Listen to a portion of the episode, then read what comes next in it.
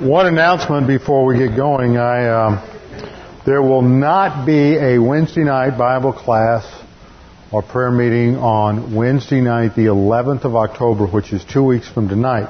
So make sure you mark that down so you don't show up and uh, uh, think the rapture occurred and somehow you missed it.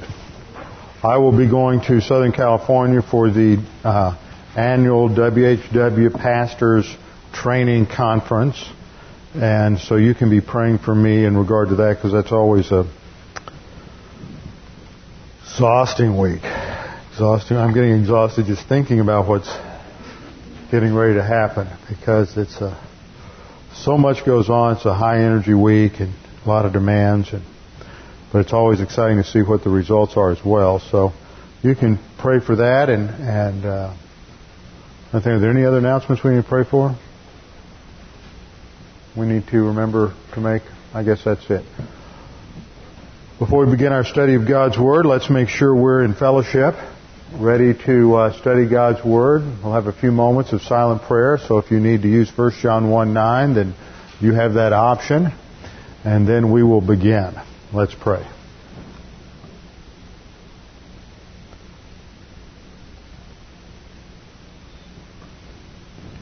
Father, we thank you that we have this opportunity to study your word, to come to an understanding of the overall scope of your plan and your purposes in human history, and to understand how each part of the scriptures needs to be interpreted in light of your plan, in light of the time in which it's revealed, and, and its original purpose and function. Father, now as we study your word, may we be impressed with the scope and the dimensions and the magnificence of your plan and be challenged to continue to grow and study. We pray this in Christ's name. Amen. We are in our fourth lesson on God's plan for the ages, covenants and dispensations. Last time we looked at uh, dispensations and the angelic rebellion, how the dispensational plan of God relates to the angelic conflict which took place before eternity or before uh, man was created in the garden, and the creation of man in the garden is directly tied to what took place uh, in prehistoric times in Satan's rebellion against God. By way of review, we uh, looked at some key words to begin with that the Bible talks about times and ages and seasons and various different words such as chronos, kairos, ionos, all of which tend to designate the fact that God has a, a time frame in which He is working out His plan and purposes. The key word that, that has come to be used for this is in the English is the word dispensation, which translates the Greek word oikonomos. But oikonomos really doesn't have the idea of a time period. It emphasizes the fact of an administration and uh, management, that God is managing or administering human history. And He's taking it through various, various uh, periods of time, demonstrating different facets about His character and about grace. Uh, we define dispensation then as a distinct and identifiable administration in the development of God's plan. Because it's distinct and identifiable, we can say there are certain characteristics that are unique to each dispensation, so it's clear when God has changed uh, the administration. We said that there were two major schools of interpretation dispensationalism and replacement theology. Whether it's Roman Catholicism, Lutheranism, uh, Calvinism, uh, Reformed theology in the guise of either uh, Congregationalism, Presbyterianism, Reformed theology, whatever it's called, all of those systems, all of those systems believe that God, that when Israel crucified Christ, rejected Jesus as the Messiah, that God was no longer going to fulfill the promises and prophecies to Israel literally, that the church would become the heir of those promises and prophecies, and that it was the church who would spiritually uh, benefit from those uh, covenants and covenantal promises God had made in the Old Testament. On the other hand, dispensationalism sees that all Scripture, not just uh, everything but prophecy, but all Scripture, including prophecy, must be interpreted according to the same standard, the same principle, which is called a literal or plain uh, view of interpretation. And we'll look at that in more detail as we go through this study. But the point is that it's not that it's not literal versus figurative because even in a literal interpretation you understand that God uses the Bible uses figures of speech. But you're not going to come in and say, okay, God promised Israel a literal land, took Abraham to a literal piece of real estate, gave boundaries to that piece of real estate, such as the Euphrates River, the river of Egypt, the Mediterranean, and then now because Israel is, uh, has rejected Christ, that that really refers to heaven. See, all of a sudden you've taken something that, you, that was literal to begin with, and now all of a sudden it just is spiritual. It becomes allegory. So that's the real issue. And everybody is in one camp or another. And frankly, I, I can't remember who said this, some famous dispensationalist said it's been, I've read two or three that have made the point that if you are not going down to the uh, tabernacle or temple to sacrifice, then you're a dispensationalist. And the problem is you're just not consistent. But there's a lot of truth to that statement. That God clearly has changed the way He administers history. We saw that there are various misconceptions about dispensationalism and that people just really aren't taught very well. So we have to begin with a definition which I uh, set forth and I'm going to break it down for you in four parts because somebody kept uh, sitting back there. I don't even see him here tonight. There he is saying, oh, I think I finally got your definition down. So we're going to break it down into, uh, wait a minute, something's not working. We're going to break it down into four parts. And hopefully you'll be able to get a little better handle on this somewhat lengthy definition of dispensationalism. First part, a dispensation, therefore, is a distinct and identifiable administration in the development of God's plan and purposes for human history. And it's slowly coming into focus on the projector. Dis- it is a distinct and identifiable administration in the development of God's plan and purposes for human history. Ephesians 3 2 and Colossians 1 25 to 26. A closely connected but not interchangeable word is the word age. I will use them sometimes synonymously but I, in the way I approach dispensations, I think of an age as something broader than a dispensation. For example, I would, as we'll see tonight, I would think of the age of the Gentiles between Adam and Abraham as being subdivided into three dispensations, and each of those dispensations is uh, shifted on the basis of a covenant. So I see covenant as the prime issue in moving history along from one, one uh, administration to the next. But there are clear identifiable ages as well. There's the age of the Gentiles, there's the age of the Jews, which has the age of the patriarchs, the age of law. But I would also see almost sub-dispensations in the in the age of uh, the patriarchs, you have Abraham, Isaac, Jacob, and Joseph, and then you have about 400 years of slavery in Egypt when there's nothing. So those are clearly distinct periods. And then you get into, um, I mean, they're not like a major dispensation, but there's clearly a, uh, dis- some distinction going on there. Then you get into the age of the law. You have the theocratic kingdom. Then you have the monarchy. Then you have the divided monarchy. Then you have uh, Israel out in captivity, and then you have the uh, the post-exilic period, and then there's silence for 400 years. So you can subdivide the dispensations into uh, different uh, segments of history as well. Church age, you have two breakdowns. You have the pre-canon period, and you have the post-canon period.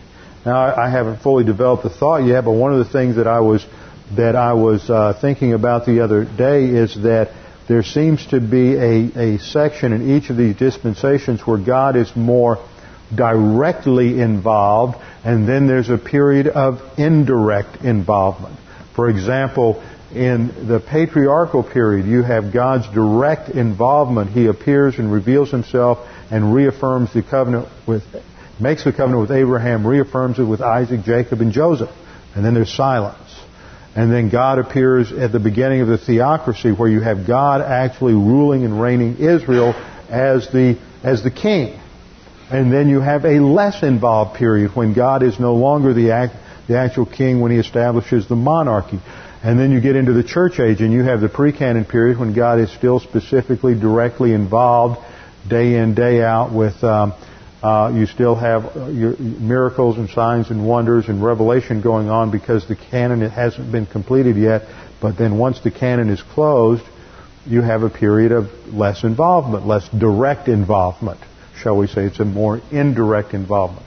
So you see a pattern like that in every every dispensation of direct involvement and less direct involvement, and it shifts from a, from a period to period. So there is clearly a time element involved. Third aspect of the definition God manages the entirety of human history like a household, moving humanity through sequential stages of his administration determined by the level of revelation he has provided up to that time in history. So we understand that, that each dispensation has a certain amount of information given to them or revealed to them by God. And that that revelation is when that is increased then you usually have some sort of dispensational shift. Then the fourth part each administrative period is characterized by revelation that specifies certain responsibilities frequently there is a specific test in relation to those responsibilities but not always a specific test in several of the dispensations sometimes it's just the uh, amalgam of the responsibilities that are outlined for that dispensation. Then there is failure in the realm of the responsibilities of the test, and then God's gracious provision of a solution when failure occurs. And then in the second session, I went into the fact that these dispensations are moved along by what's called a covenant. Everybody about done with that? Write fast. You have to. If you haven't learned to write fast by now, you're you're you're in trouble. I mean, going it was going to Bible class. I think that ruined my handwriting, trying to write everything down in shorthand and everything else, and also taught me to take notes. Then my handwriting got really bad when I had to write Hebrew and Greek. Okay, Contra- covenant. A covenant is a contract between God who is seen as the party of the first part. In every covenant, God is the initiator and man is the responder. God is the party of the first part who makes a sovereign disposition, obligating himself in grace to bless man who is party of the second part. Now I think that is, is uh, crucial to understand that God obligates himself. It is God who puts himself in a box. I remember years ago, one of the first times I really got in a discussion with somebody who was a charismatic, and I said, "Well, God doesn't uh, give people the gift of tongues any, anymore." And their response was, "And you, you've all heard this. Well, I'm just not going to put God in a box. Just that sanctimonious piety that's just so full of a lack of thinking. It's amazing." See, it's not the fact that somebody who doesn't believe in the gift of tongues is putting God in a box. The issue is whether or not Scripture, God has revealed that He's going to work in certain ways or not work in certain ways during different periods of time. Uh, but you always have people who never understand the issues. In fact, if you study history long enough, you will understand that at most times when there is a crisis, 95% of the people don't understand the issues.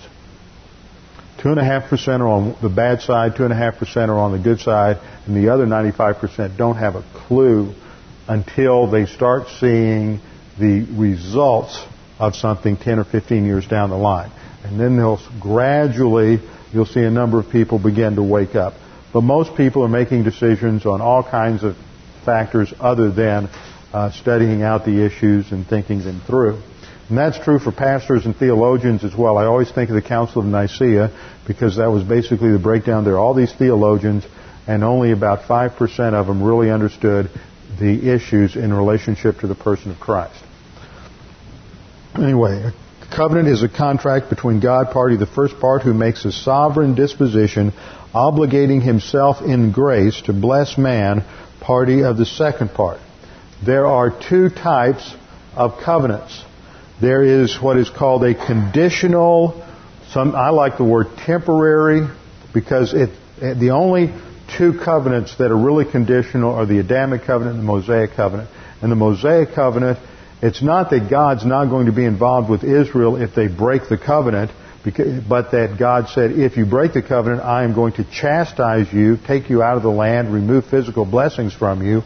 But it was that this was a temporary covenant. That's the whole argument of the writer of Hebrews. He goes in, and he quotes Jeremiah 31, and he says it was called an old covenant because it, it the, the, very fact that it was called uh, old indicated that there would be something new. So uh, it's temporary, or sometimes it's called bilateral. Bilateral, that means there's two parties and both parties have obligations on them. Bilateral, that there's an obligation upon Israel to obey the covenant, the stipulations in the covenant, or they would not have the promised blessings. So that's the terminology that's used conditional, temporary, or bilateral. On the other hand, there is an unconditional, unilateral, or permanent covenant. And all the covenants to Israel except the Mosaic covenant are unconditional because God has promised the blessings based solely on who He is.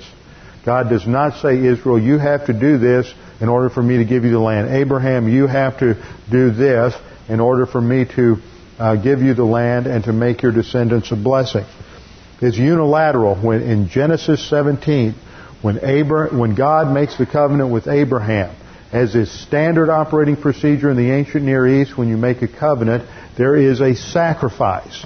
And both parties would sacrifice and put the parts of the animal on the altar and walk between the altars together.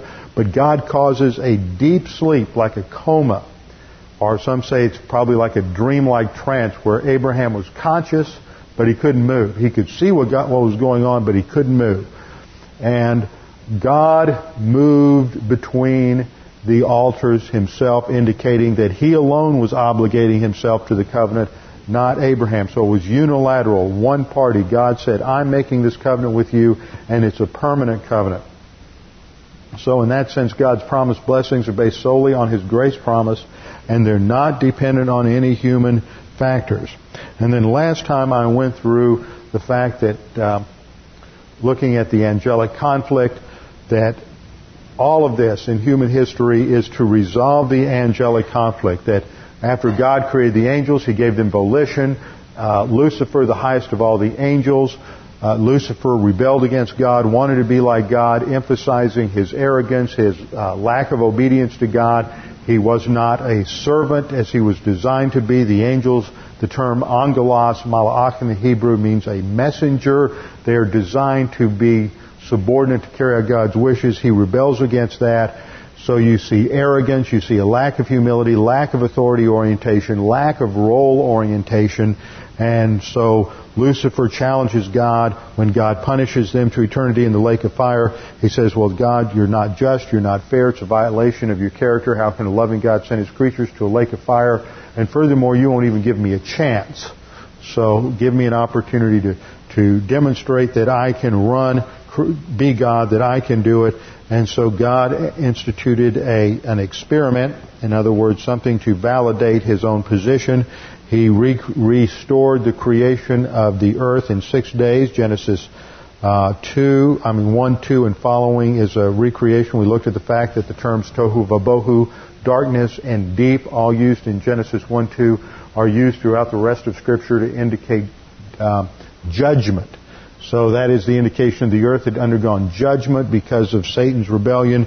And then God takes the very planet that is a seat and source and focal point of Satan's rebellion and he completely restores it to perfect environment once again and then places uh, man there. Places man in the, in the garden there in order to demonstrate the importance of volition and that it is the creature's volition that is the real issue and not God's character.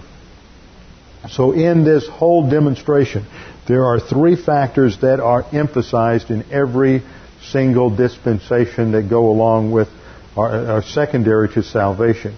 And and uh, but first, let's look at remember the covenants. Now, the Gentile covenants are uh, the Edenic covenant, and then the fall, and then there's the Adamic covenant, which ends with the worldwide flood, and then there is the Noahic covenant, which goes on until the end of uh, the present heavens and the present earth. So there will still be a rainbow and there will still be capital punishment and all the other provisions of the Noahic covenant are in effect until the millennium. And that's when they begin to be rolled back because uh, the fear of the animals is going to be reversed in perfect environment of the millennium. And then you have the Jewish covenants. These are all unconditional. They are the Abrahamic covenant, which has three paragraphs, land, seed, and blessing. The land paragraph is developed as the real estate covenant in Deuteronomy 30. It's the seed promise is developed as the Davidic covenant in 2 Samuel 7. And the blessing aspect is expanded in the new covenant in Jeremiah 31. The only, uncon- or the only conditional or temporary covenant is the Mosaic covenant in Exodus 20 through Exodus 40. Now, in each of these periods, what is emphasized are three character qualities, three facets. The first is orientation to authority. Orientation to authority. It was Satan's rebellion. I will be like God. He violated the authority that God had established among the angels. He violated the authority of the creator-creature relationship. And so what God is going to emphasize in every generation and in every dispensation is the importance of humility. The importance of humility. Enforced humility is when you are in any kind of system where you are forced to learn and you have to submit to authority whether you want to or not. You have to go along with those who are, who are in authority. Sometimes that's in the family. When you're a child and you have parents, you have enforced humility. When you are in a marriage, there are role distinctions. That's uh, that, that is integral to all of this. Uh, that there are role distinctions. So first there must be orientation to authority. And that happens at the job. It happens everywhere. Everyone is under authority of one type or another. And this means that we need to, in relationship to God, orient ourselves to God's integrity which is specifically referred to under the category of holiness in Isaiah 6, 1 through 8. And we see Isaiah falling down before God and worshiping Him, saying, Holy, holy, holy, Lord God Almighty. It is orientation to divine righteousness in Philippians 3, 4 through 9, and submission to divine authority in Luke 10, 39. So orientation to authority. Satan was not oriented to authority, and his attack, part of his attack at in the Garden of Eden was to subvert the authority structure that God had established between Adam and the woman in the garden, between Adam and Isha.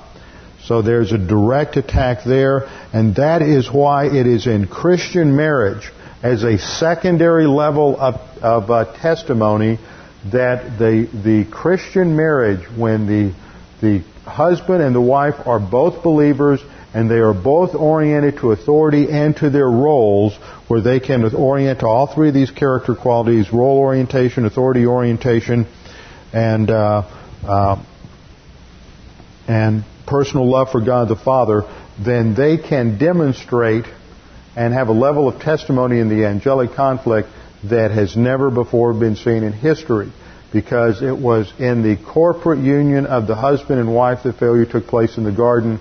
And so all the aspects of the curse related to marriage can be to a large degree reversed and rolled back when the husband and the wife are both advancing to spiritual maturity. That's the whole point of Ephesians chapter 5, and we'll touch on that a little bit as we go through uh, Genesis 3 a little later on. Orientation to authority. Then the second is orientation to role. Orientation to role. Satan, as Lucifer, had a role to perform prior to the fall. He, in his rebellion against God, he rejected his role. He thought it's wrong to be a servant. I love the line in John Milton's poem Paradise Lost where Satan says, I would rather rule in hell than serve in heaven. And that's exactly the point. He was not oriented to his role. He rejected divine authority and thought that a role of, of submission and being a servant was somehow demeaning to his person. And you hear that argument over and over again today, and it's another manifestation of a lack of orientation to authority and lack of role orientation. And this is emphasized in the Hebrew of Genesis 2:15. In Genesis chapter 2, verse 15, man is created to do two things. Now, open your Bibles with me. We'll spend most of our time this evening in Genesis chapter 2. And I want to show you how, how this is usually translated and why the usual translation, why you can understand why it's translated that way, but it's not, it's not correct. Genesis 2.15, Then the Lord God took the man and put him, notice at this point, Isha has not been created yet. The Lord God took the man and put him into the Garden of Eden to cultivate it and keep it. That's his mission. That's his responsibility in relationship to the garden. But the Hebrew there does not mean to cultivate and to keep it. That's really a very uh, cloudy, nebulous sort of translation. The first word, and I thought I would impress you with the Hebrew up here, the first word up here is, I think my battery's going here on my pointer, is la'avda. The whole phrase is la'avda ul shamara. La'avda ul shamara. And you have two words. Notice they both have this funny looking Hebrew letter here and here. And that is a preposition in the Hebrew for purpose. In other words, this is your purpose. That's what's being emphasized there, and it's repeated as it should be with both verbs. The first verb is, or it's an infinitive, is avad, and the second is shamar. Now, avad is the word that in the noun means slave or servant. It means to work. It means to minister. It means to cultivate. I have a number of definitions up here on the, on the screen. Work, labor. Sometimes it simply means to do. It means to expend considerable energy and intensity in a task or function. In the Qal stem, in many cases, eh, especially in the covenant literature of, of Exodus and Leviticus, it means to worship, it means to serve, it means to minister, it means to work in ministry. That, that is, to give energy and devotion to God or a God. Now, I keep stressing the fact that Genesis 1 and Genesis 2 is covenant literature. It doesn't call it a covenant here, but we're going to see that in Hosea, Hosea writes that, Ab- that Adam broke God's covenant. So even though the word covenant isn't in Genesis, the Holy Spirit makes it clear in Hosea that this is a covenant. And so in covenant literature, the word avad has to do with serving the Lord of the covenant, the, the great king in a suzerain vassal treaty. So the point here is that this should not be translated simply work. I understand he's placed in the garden, and this word generally means to work. So it's really easy to see why people would would take the the obvious uh, meaning that he's to work the garden, but that's not the sense here. I mean, it's that, but it's more than that. That's his worship. See, as a believer, the moment you enter into, as a believer, the moment you enter into salvation, you enter into full-time Christian service. It's not something you do later on just because I get paid for it doesn't mean I'm in full-time Christian service and you're not. I'm in professional Christian service, but you're just as much in full-time Christian service as a missionary ambassador from Christ from the moment you're saved on. Everybody is. Some people are failures at it and others are, succe- are succeeding at it, but every believer is in full-time Christian service at the instant of, of his uh, regeneration. And that is part of our worship. Romans 12:1. It is our spiritual service of worship. And the Greek word there that is used is used many, many times in the Septuagint to translate avad. So the point I want to make here is this just isn't talking about the fact that he's supposed to get out a hoe and uh, plant seeds and get out there and trim the trees because remember the garden's not cursed yet so nature is in cooperation with him. It's not avad in terms of intensity work. It is avad in terms of his role in subordination to god is to serve god in the garden. But that second word is is really fascinating. It is the word shamar. And if you look it up in any hebrew lexicon it means to guard to protect, or to watch over. Now, what is Adam supposed to guard the garden from?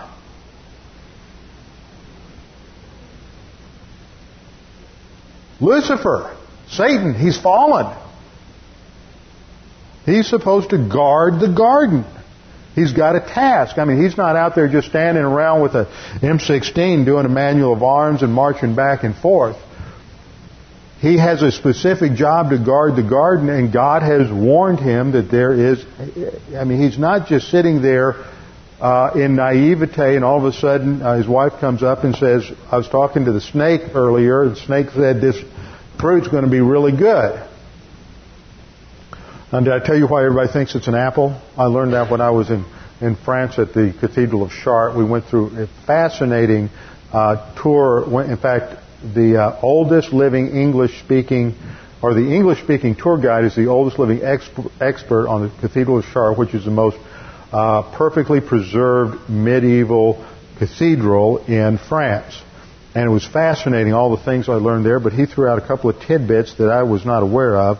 And one is that that in Latin, back in the old Latin schools and the churches in the Middle Ages, they would use rhymes and puns to teach the Bible. And the, the fruit is the fruit of the tree of the knowledge of good and evil. And the word for evil in Latin is malo. The word for apple in Latin is mallow. And so they made a little rhyme and a pun on malo malo, and that's how people started thinking that the fruit was an apple. So that's just a little extra two cents worth for you, no extra charge, and you get to Go impress somebody with your knowledge of trivia tomorrow.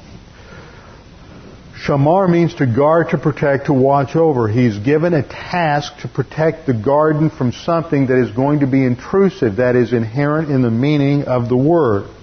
So he has a role, and his role is to serve God, and he is to obey God by not eating from the fruit of the tree of the knowledge of good and evil, and he is to serve God in the garden and protect the garden from any encroachments of evil. Now, as we look at this whole breakdown, one of the things that impressed me was that these words are used again and again in terms of the integrity of God and the emphasis on the integrity of God. And we see that in 1 Corinthians, 1 uh, Kings 3 6, Solomon is praying to God and see, the whole issue in the angelic conflict is God's righteousness and justice. And so Solomon prays to God, and he says, Thou hast showed unto who? Thy servant David. They were called thy servant the prophets. This whole idea of being a servant to God is foundational in the Old Testament. The believers that advance to maturity are all called servants of God. So you, you showed unto thy servant David. So this is in contrast. This is why I'm, we're emphasizing this character quality of being a servant to God because that is in contrast to Satan's modus operandi, which is to go out and do whatever you want to do, and, and being a servant is somehow demeaning. David, thy servant, my father, you showed him what? Great mercy. I want you to see the terms here that emphasize the integrity of God. Great mercy is the Hebrew word chesed, which means faithful, loyal love. It's always related to your love in relationship to how you spelled it out in your covenant. In fact, many scholars will translate it your covenant love. It is your eternally loyal, faithful love. It's a loaded word. It's not just mercy. It's not just love. It is eternally faithful, loyal love. It's a loaded word according as he walked before thee, how? In truth. Literally in the Hebrew, it is by means of truth. Uh, and in righteousness, tzedek. righteousness, and in uprightness. And here's an interesting word, yashar, which is the verb form of, uh, of, uh, of a name that is given to the spiritually mature of Israel later on, Jeshurun. So this is that which is upright. So David is said to be upright. That means he's walking consistent with the integrity of God. So in Yashar, uprightness of heart, that is his innermost being, his thinking, aligning it with God in submission and serving God. And thou hast kept for him this great kindness. So I just wanted to go to that verse because it brings not only the integrity of God, the character of God in through all of these words, but it emphasizes the attribute of being a servant. This we're going to see is emphasized in every single dispensation. And the, my point is simple, is that in every dispensation there are responsibilities, but the core character qualities that God is emphasizing in every generation are in con- contrast to the character qualities that Satan exemplifies. It's authority orientation, role orientation, and personal love for God. See, that's what has happened with David. He loved God. So there's the personal love for God. And these three work together uh, and should, and when you reach spiritual maturity, that's when they're there. They're not there beforehand. It takes maturity develop, to develop those character qualities. Jesus Christ demonstrates this in his mission. In Matthew 20, 28, Jesus said, just as the Son of Man did not come to be served, but to serve. And the Greek word is diakoneo, which is fairly synonymous with doulos or doulo, which is the verb for servant or slave. But doulos is never applied to Jesus. He's not a slave. He's not a doulos. Because doulos em- emphasizes total dependency. And see, we're to be doulos, we're to be completely dependent on, on the Lord, but a diakoneo activity, this kind of being a servant as a diakoneo emphasizes volition. And so this is indicating that Jesus puts himself in this position volitionally. So volitionally, he subordinates himself to God the Father because of his love for God the Father. So you have all three of these things linked together. We've studied his love for God the Father in our study in John, that he has personal love for God the Father. He is authority oriented and he is role oriented and he doesn't think being a servant is demeaning. That's the whole issue in Philippians chapter 2 verses 5 through 11 in the kenosis passage. So just to, all I'm doing is giving you evidence right here. When we get to those dispensations, we'll bring these out in more detail. I'm just showing that these three character qualities, authority orientation, role orientation, and then third, personal love for God the Father, are key in every single uh, dispensation. Now, let's start looking at the dispensations themselves. The dispensation themselves. The first dispensation is the Edenic covenant. The Edenic covenant. This is God's covenant with Adam. Key scripture. I'm going to outline every single one of these with about five major subpoints. A will be scripture, B will be persons, C will be provisions. D is status, and E is the dispensation. And sometimes F will be angelic conflict. So every one of these covenants, dispensations will have five subpoints. A is scripture, Genesis 1, 28 to 30. Genesis 2, 15 through 17, and Hosea 6, 7.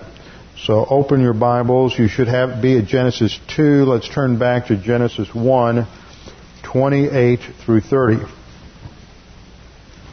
This is when God outlines man's responsibility. God blessed them and God said to them, be fruitful and multiply and fill the earth and subdue it and rule over the fish of the sea and over the birds of the sky and over every living thing that moves on the earth. And God said, Behold, I have given you every plant yielding seed that is on the surface of all the earth. Notice, you should always notice inclusive words, numerical type words and adjectives like every and all. Pay attention to that in this verse. God said to them, I have given you every plant yielding seed. That means there's no plant on the face of the earth that was not for their food. Every plant yielding seed was on their food that is on the surface of all the earth. Twice he says, once every, once all. That means there's not a tree or bush yielding seed that's not for your food. Now that's not true today. But I wanted to make that point because we tend to blow right past those words when we read that many times. And every true, every tree which has fruit yielding seed, it shall be food for you. Now is that true today? Every tree no. And to every beast of the earth, and to every bird of the sky, and to everything that moves on the earth which has life, I have given every green plant for food. Notice every, every, every, every. So God is, all the plants are for the food for all the animals. And it was so. And that is the first scripture. And then the second scripture is in, second, is in the second chapter, verses 15 through 17.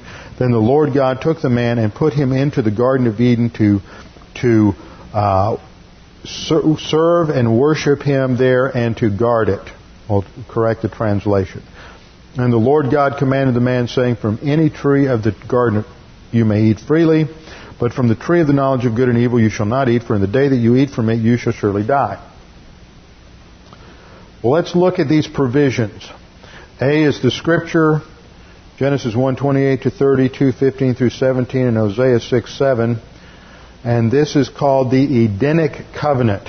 The terminology that's used here is clearly covenant terminology to, to work, to serve. These words, abad, is used again and again in every covenant. So the terminology makes it seem like a covenant, even though the first time the word covenant is used isn't until Genesis 6. But in Hosea 6, 7, it states that Adam broke the covenant in the garden. So this has to be the covenant that he broke. So we are justified in calling this a covenant. Second, the two people that are involved, A, A is scripture, B is persons. God and Adam as the representative head of the human race. So God is the party of the first part and Adam is the party of the second part as the representative or federal head of the human race. His decision goes for all of his descendants. Point number C, the third subpoint, there are eight provisions. Eight provisions in the covenant. Let's look at them.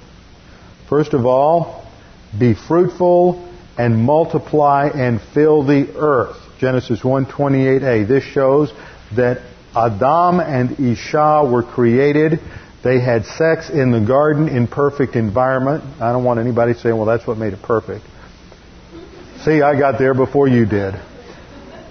Be fruitful and multiply and fill the earth. So, so I remember arguing with somebody one time and they said, well, eating the fruit was merely an allegory for sex. And when they had sex, that was the sin that plunged the, and I thought, what a horrible way to look at life. God created sex for the pleasure of man and woman in marriage, not outside of marriage, and between a male and a female, and not between two males or two females. And it was designed first for pleasure and second for uh, the uh, for procreation and to uh, fill the earth with children. So man was intended to do that. I don't think God allowed that to happen. Either they they didn't last long enough in the garden for procreation to take place.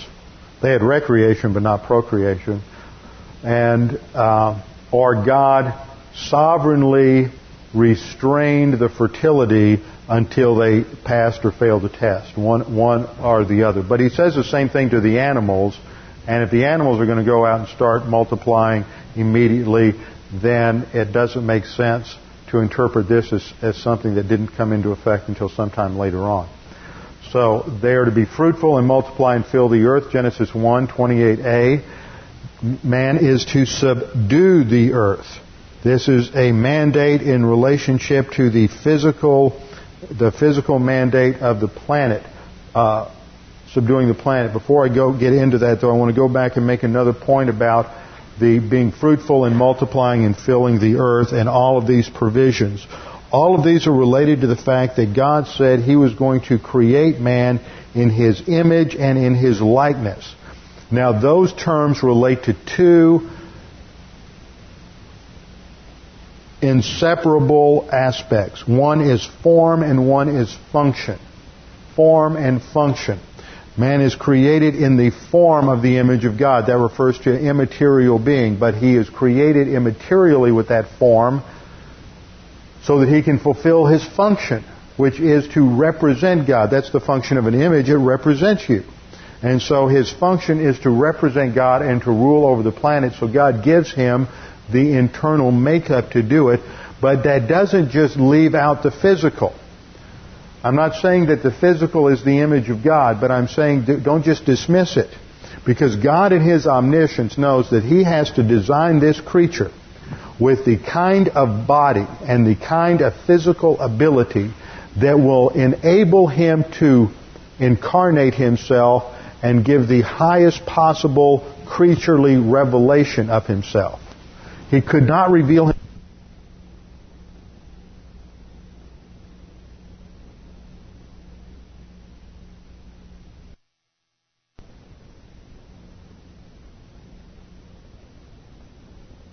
incarnate himself as a lion, as a tiger, as a crocodile, or any of the other animals that are worshipped as gods in the pantheons of the ancient world. He creates man with a specific body because he knows that in eventually, he is going to incarnate himself into that body, and so it must be a physical body that has the that will give him the highest possible uh, opportunity to reveal who he is and what he is. So don't dismiss the physical as oh well, you know that's just secondary or tertiary. It is, but it's not uh, insignificant. It is very significant. But he has the form, and I use that word form in a very technical sense I'm using it in the Greek sense of morphe, where it says that Jesus did not Jesus existed in the form of God in Philippians chapter 2 verse 6, the morphe of God, and that's a technical Greek concept of the inner character of a person, the inner essence of a person, which makes a thing what it is. And I'm using it that way that, that this is the form, which is the inner essence of man. And the reason I am so convinced that this does not, the image doesn't include the physical, although that's part, it's not part of the image, but it's part of the package. The image is not restricted to that is because the image is marred at the fall, and the next time you have an emphasis on image is when you get into the New Testament after Christ has come, and we are being restored into the what? The image of His firstborn, the image of Christ. And that's not physical. That is immaterial. That is in terms of our character and in terms of our immaterial makeup. So it is that immaterial part that is marred and it is recovered post Christ in the church age. The recovery is more than it ever could be before because now we can be in the image of Christ. And because we are in the image of Christ, and listen to me, husbands and wives, because you are in the image of Christ, now you have the ability through spiritual growth to get back to the kind of perfect relationship that they had in the garden. Now, not, I didn't say sinless relationship, but in terms of role and function, you can get back there only if you are growing and advancing in spiritual maturity. And that's the whole point of Ephesians chapter 5. So all of this is related to the image and likeness of, of, of God. They're to be fruitful and multiply and fill the earth. That's the first provision. Second provision, to subdue the earth. Now this is uh, from the Hebrew word kavash, and this is not a politically correct term.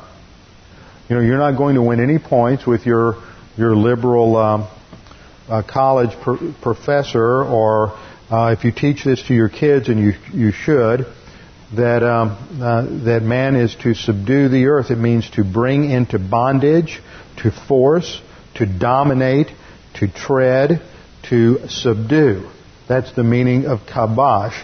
And it means that man was created above everything else in the physical natural world and he was to utilize everything for his purposes.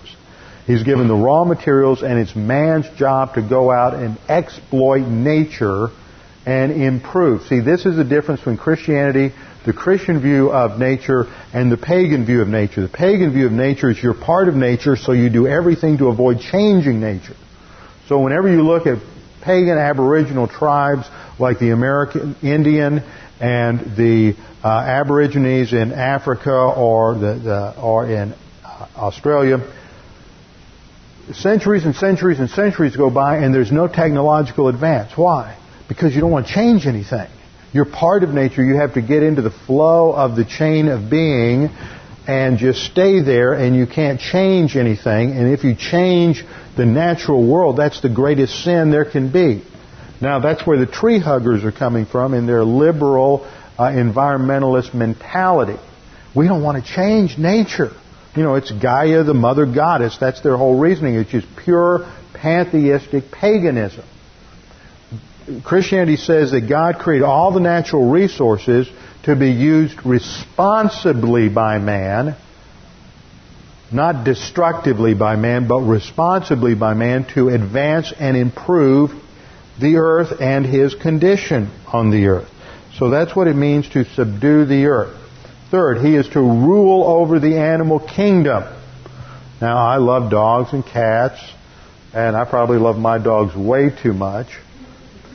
But um, we are to rule over the animal kingdom.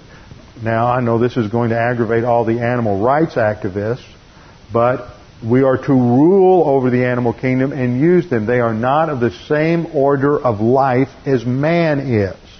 That's why there is nothing necessarily wrong. Now, there'd be methodological problems, but there's nothing necessarily wrong with using animals for drug testing, for all kinds of things, because animal life does not have the value for God that human life does, and so you test things on animals in order to not harm mankind.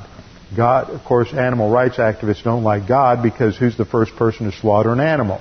It's God slaughters an animal and rips off the hide and tans it right there in front of Adam and Eve and makes clothes for them, first fur coat. So they probably went walking through the land of Nod and somebody came along and threw paint on them or something. But see, man is designed to rule over the animals. You know, don't get the whole animal rights activist thing is just another aspect of pagan thought. I'm not saying you should be necessarily cruel. I'm not. You're missing the point. Is that the creation is given under man's control for man to utilize responsively. Fourth, every plant was given for food. Man was a vegetarian. He was not a meat eater. He was vegetarian from the from the creation to the close of the flood. Every plant is given for food. Not just a few, but every plant is given for food. Genesis 1:29 to 30, Genesis 2:16. The fifth is they have defined roles. There are clearly defined roles between the male and the female. The man, even though in Genesis 1:20 20, 20, or Genesis 1:28 and 29, God blesses them and says to them, "Be fruitful and multiply and fill the earth." When we compare that with Genesis 2, when God gives the mandates to Adam before he creates Isha, when he said it to them, he said it to him, and he was to communicate it to her because he's the head. He's the responsible leader in the, on the planet. So they had defined roles, and she's created in Genesis 2:15. Man's put in the garden, given his job responsibility, and the Lord God then comes along in verse 18 and says it's not good for the man to be alone. Incidentally, for those of you who were here last time, here's another example of tov that's used in a non-moral sense. Remember I said that the problem is that everybody wants to look at Genesis 1 when every time God says it was good or very good, that that means that Satan couldn't have fallen yet because everything was very good. And they want to interpret that Hebrew word tov to have a moral sense. And I said it doesn't have a moral sense most of the time. It means uh, in alignment with my plans and purposes.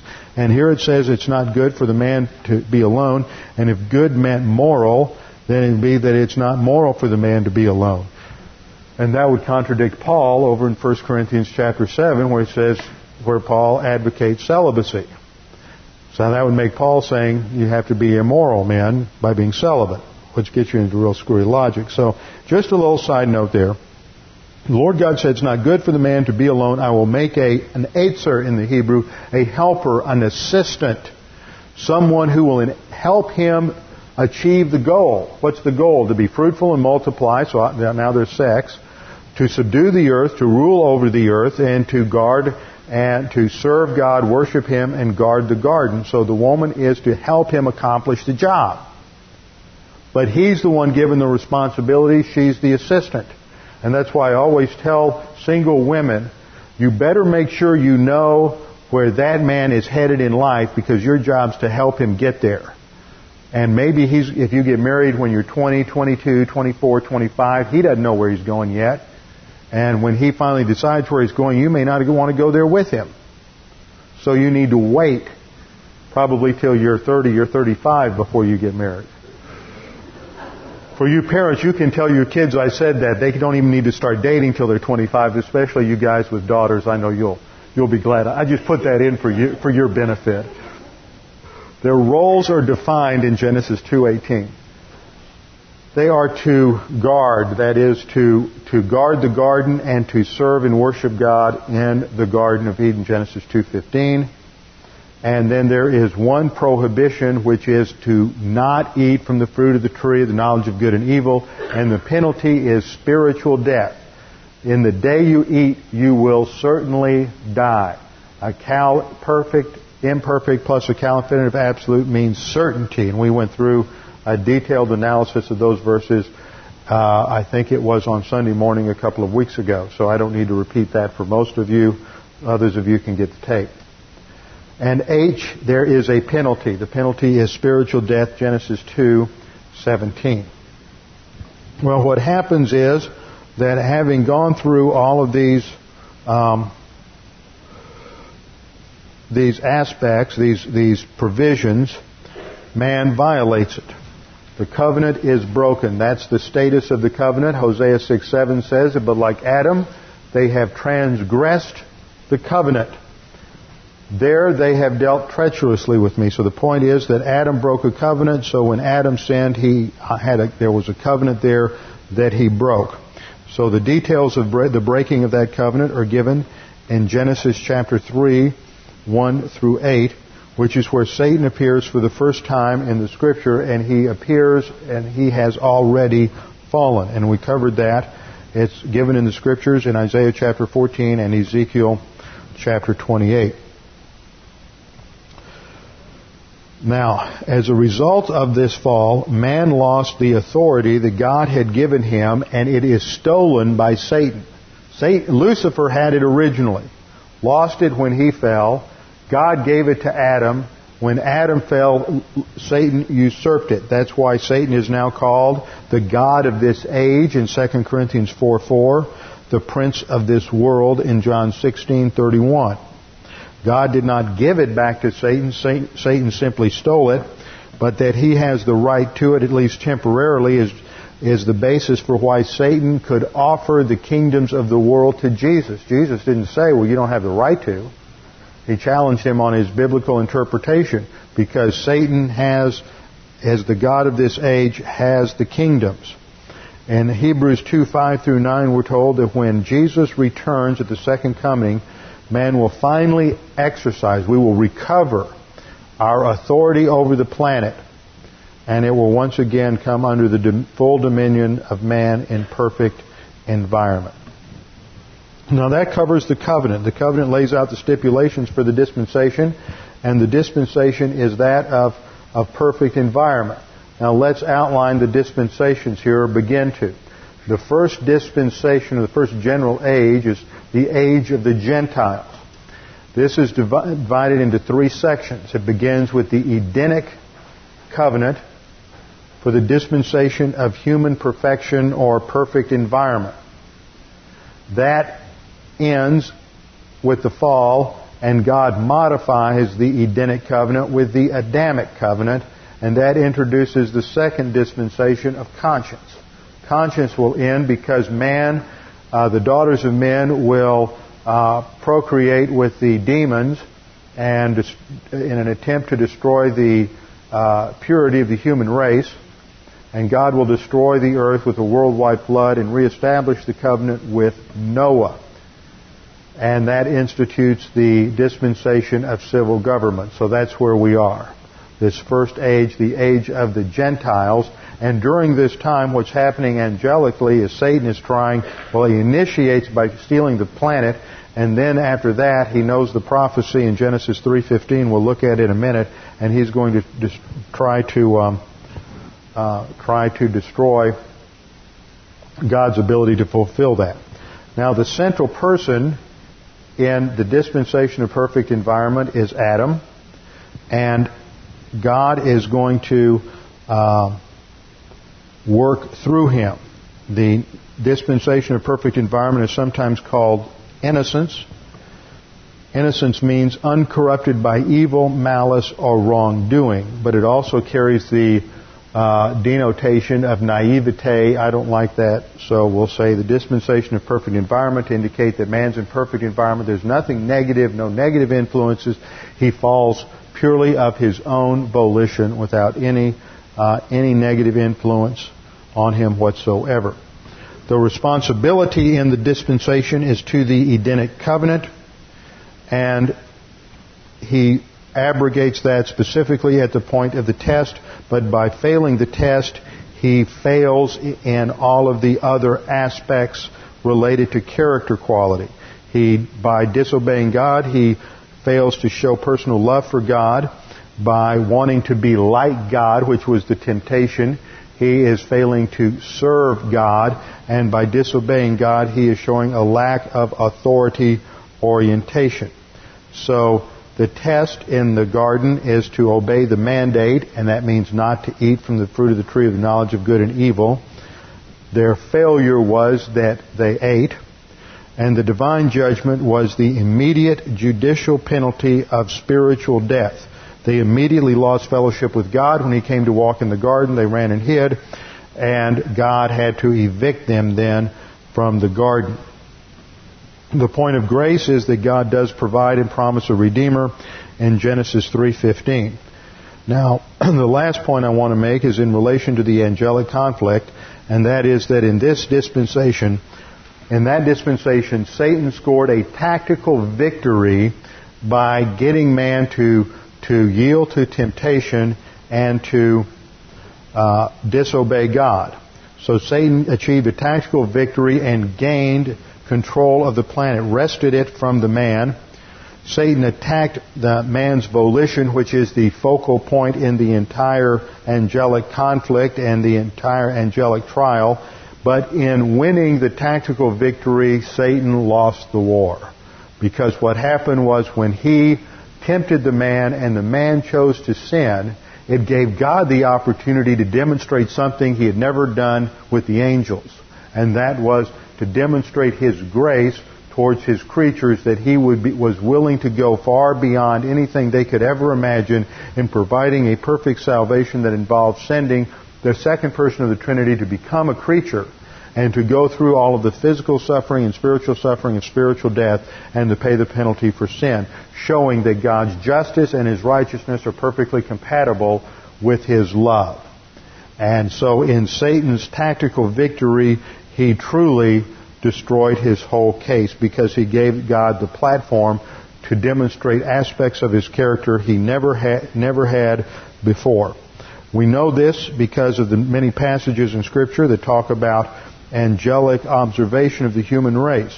When Jesus was incarnate, 1 Timothy 3.16 says that he was seen by angels. They were watching. They were learning things they couldn't learn any other way. In the church age, we have passages like uh, 1 Corinthians 4 9, for I think Paul says, God has exhibited us apostles last of all as men condemned to death because we have become a spectacle to the world, both to angels and to men. Angels are watching us. They are learning about God's grace and righteousness and justice by watching unbelievers trust Christ not have to work to earn salvation, but to simply trust Christ. It's a volitional decision. Every time somebody exercises their volition to trust Christ, it's another testimony against Satan's charge that God is unfair. Every time a believer exercises positive volition and advances to spiritual maturity, it's another testimony uh, demonstrating the, the falsity and the fallaciousness of Satan's charge against God in eternity past. 1 Corinthians 4 9, for I think God has, that we have become a spectacle to the world, both to angels and to men. 1 Corinthians 3.10, so that the manifold wisdom of God might now be made known through the church to whom? To the rulers and the authorities in the heavenly places. See, God is going to demonstrate things through the church in the church age that He never did, could demonstrate any other way. And he does this to the angels, rulers and authorities in the heavenly places is a term related to both angelic and demonic forces.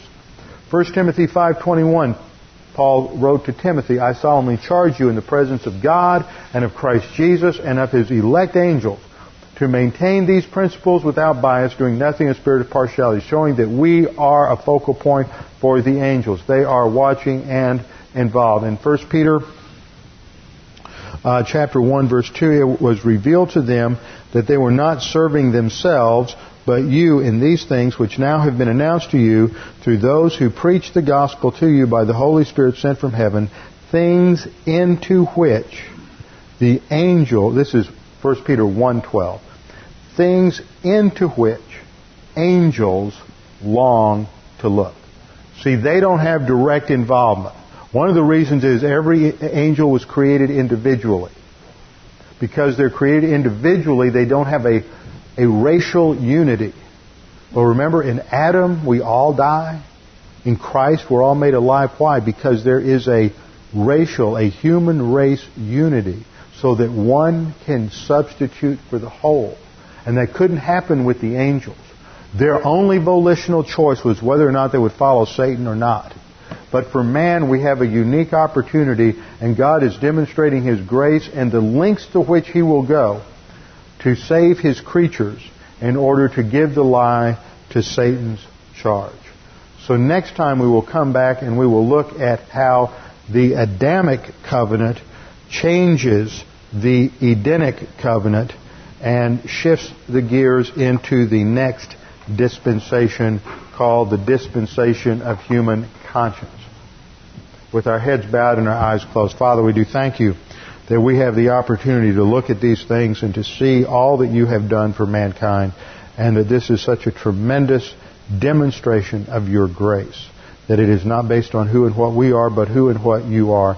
And we pray that as we continue our study, that we would be challenged to realize what a tremendous privilege we have as church age believers to be indwelt by the Holy Spirit, filled by the Holy Spirit, to be in a royal family of God, and to have the vast array of spiritual assets which we have.